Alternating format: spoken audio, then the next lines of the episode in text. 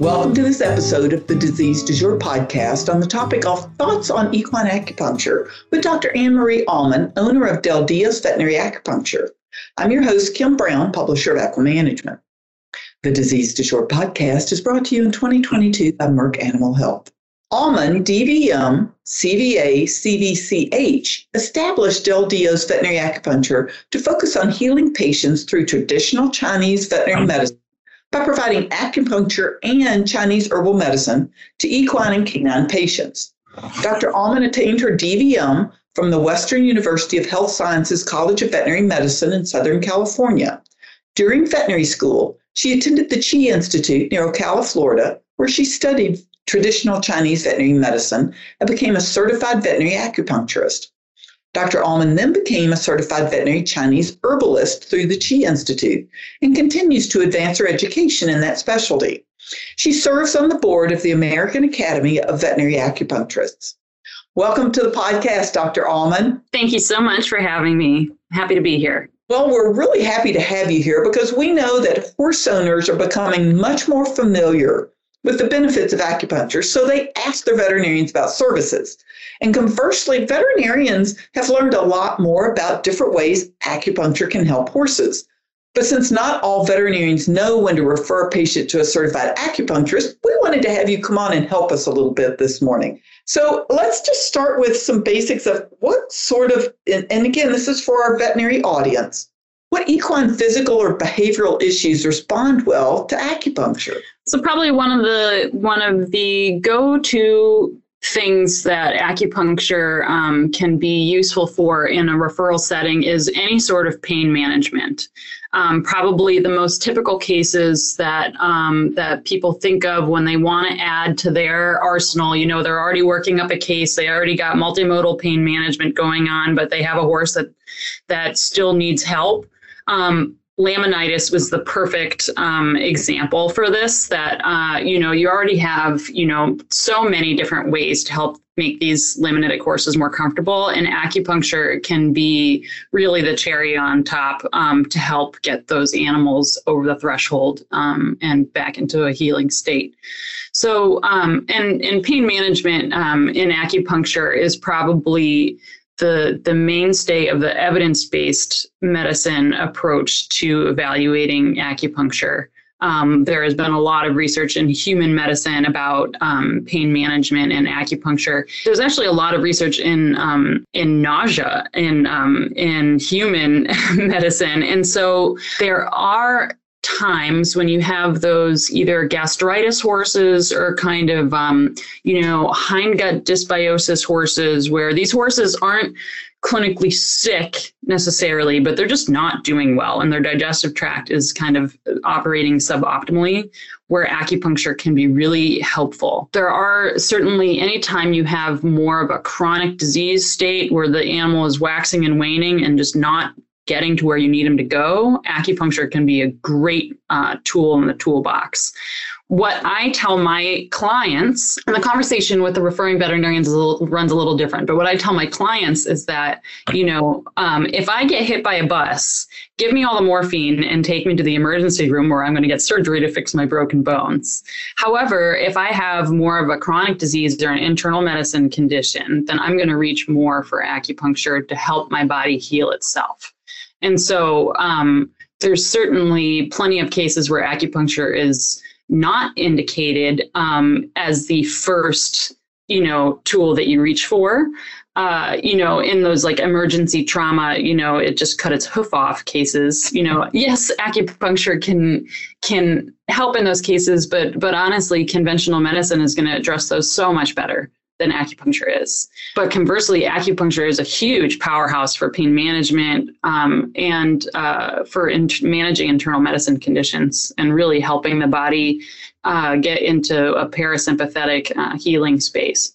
It's such good advice just to think about it as a tool in the toolbox. You know, it's it's not necessarily the first thing you reach for, but sometimes it's great. And when you were talking about internal, I used to live in Kentucky, and it uh, it amazed me some of the the ways that uh, some of the certified acupuncturists were using it, especially with all those broodmares in the area for reproduction. for some of those types of issues. And then uh, got to know some of the acupuncturists and using this for um, behavioral issues. So things that maybe you never could quite get to the bottom of physically.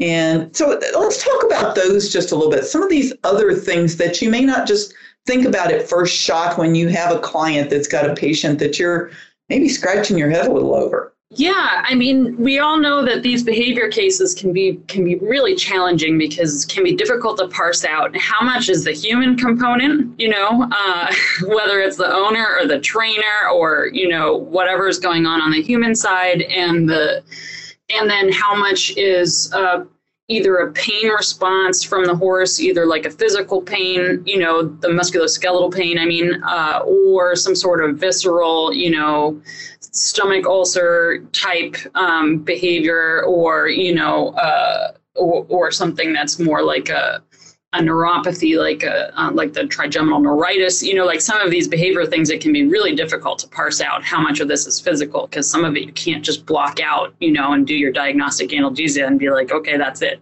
So um, I, one of the powerhouses of acupuncture is actually the diagnostic scan. That, for me, when I'm working with a referral veterinarian, um, and they've already done all of their due diligence, they've done all the testing, you know, it's negative for this, that, and the other thing that are their top differentials, and they're really scratching their head.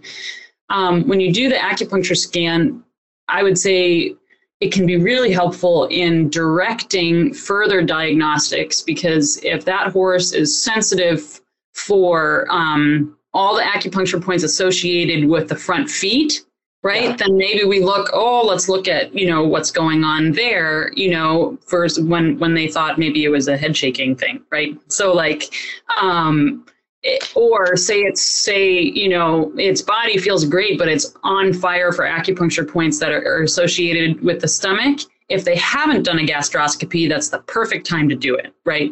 Because what i tell people is that you know all of your conventional diagnostics are still the gold standard for working up this horse. When you bring in acupuncture it's just another lens it's another piece of information that can help direct um, uh, all of our conventional diagnostic tools. What about some things maybe that acupuncture is not useful for? So we talked about um, trauma cases, you know, um, really great for healing after the trauma, you know, after the bleeding has been taken care of. I think the issue with acupuncture is that unlike a pharmaceutical medication, it doesn't work the same on each individual. And so, you know, the problem with it is that you can't say, well, I just put these 10 points in, in these 15 horses and I'm going to get the same response each time. And this makes the most sense to riders, right? Because you have some horses that are super light on the aids, right? You just think canter and you're in the upward transition, right? And you have other horses that take so much seat and so much leg and so much spur and so much crop and oh my gosh, are we ever going to get there? And um, and there there's really a close correlation with how sensitive their nervous systems are. And so, you know, those those really heavy on the aids horses require so much more stimulation to get the healing in acupuncture. I mean, some of my favorite horses to work on are those thin skin red thoroughbred mares, right? Because if you get three needles on that horse, that's a great day. Everybody goes home happy. You know, I mean, it might be a little bit of a, um, you know, a delicate dance to get those needles in, but um, they respond beautifully, beautifully to acupuncture because they're already so primed. Just think how hot they are, right? They're already so primed to respond.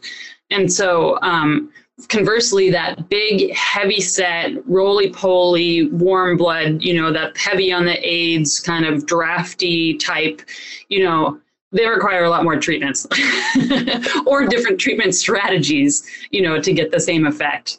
So um, I would say that's kind of a big caveat about acupuncture.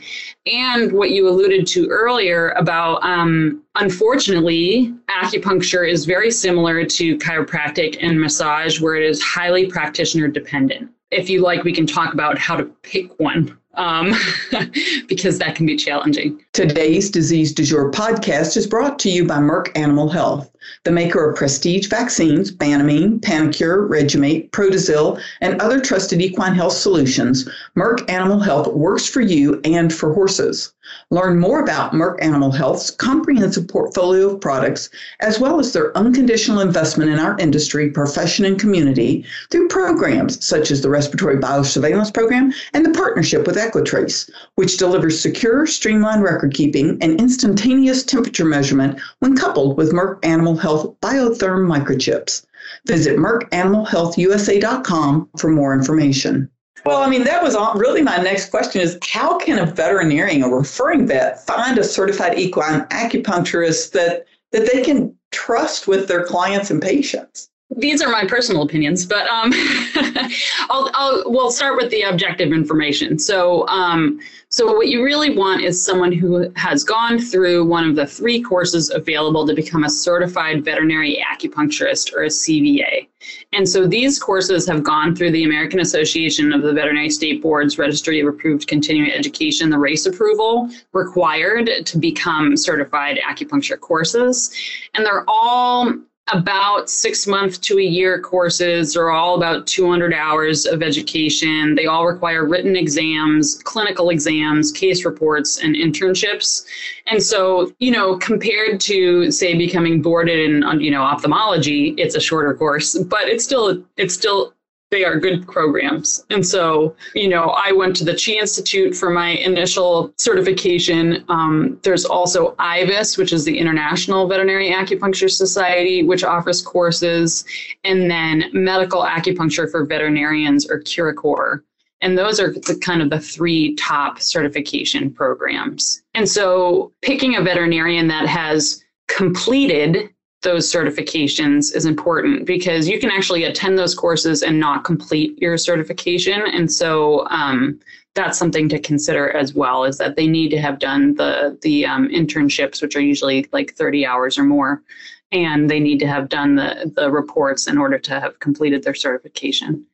That being said, um, it's just like anything else, right? Um, if you are referring to a surgeon for colic surgery, do you want to refer to the surgeon that's cutting one a month? Or do you want to refer to the surgeon that's cutting three a day?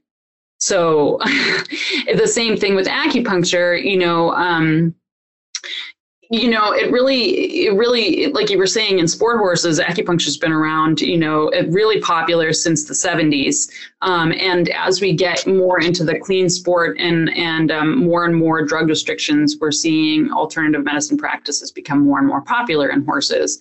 And so um, that's great because what you're also finding is there's more availability of veterinary acupuncturists CVA is what you're looking for when you're finding a referring veterinarian. But my personal uh, soapbox about acupuncture in veterinary practice is that I would want to refer to an acupuncturist who um, who has regular clinical experience in the field that they're practicing in because when they're coming out to see the horse you know i don't want them to just be focusing on acupuncture you know either i want someone if they're coming out for for a horse for a reproductive concern you know like i want someone who has reproductive experience in horses.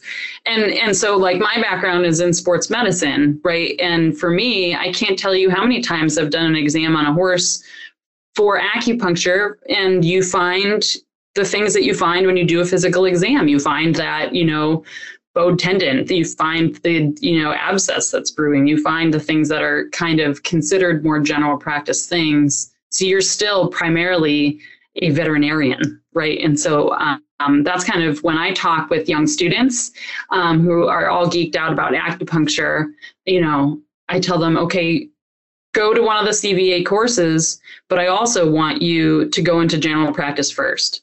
Um, i think that's super important. Um, whether it's an internship or mentorship after you know vet school getting that clinical experience and learning how to do a really good physical exam is is the best way to do no harm. And so um, acupuncture is the specialty that comes after right? Um, but you really need to have your i believe um, have a good sense of general practice first Those are really great points and some great advice for, for younger veterinarians. So, how do you recommend that the referring vets? I know we sort of covered this, but maybe take a case where how would a referring vet get in touch with you?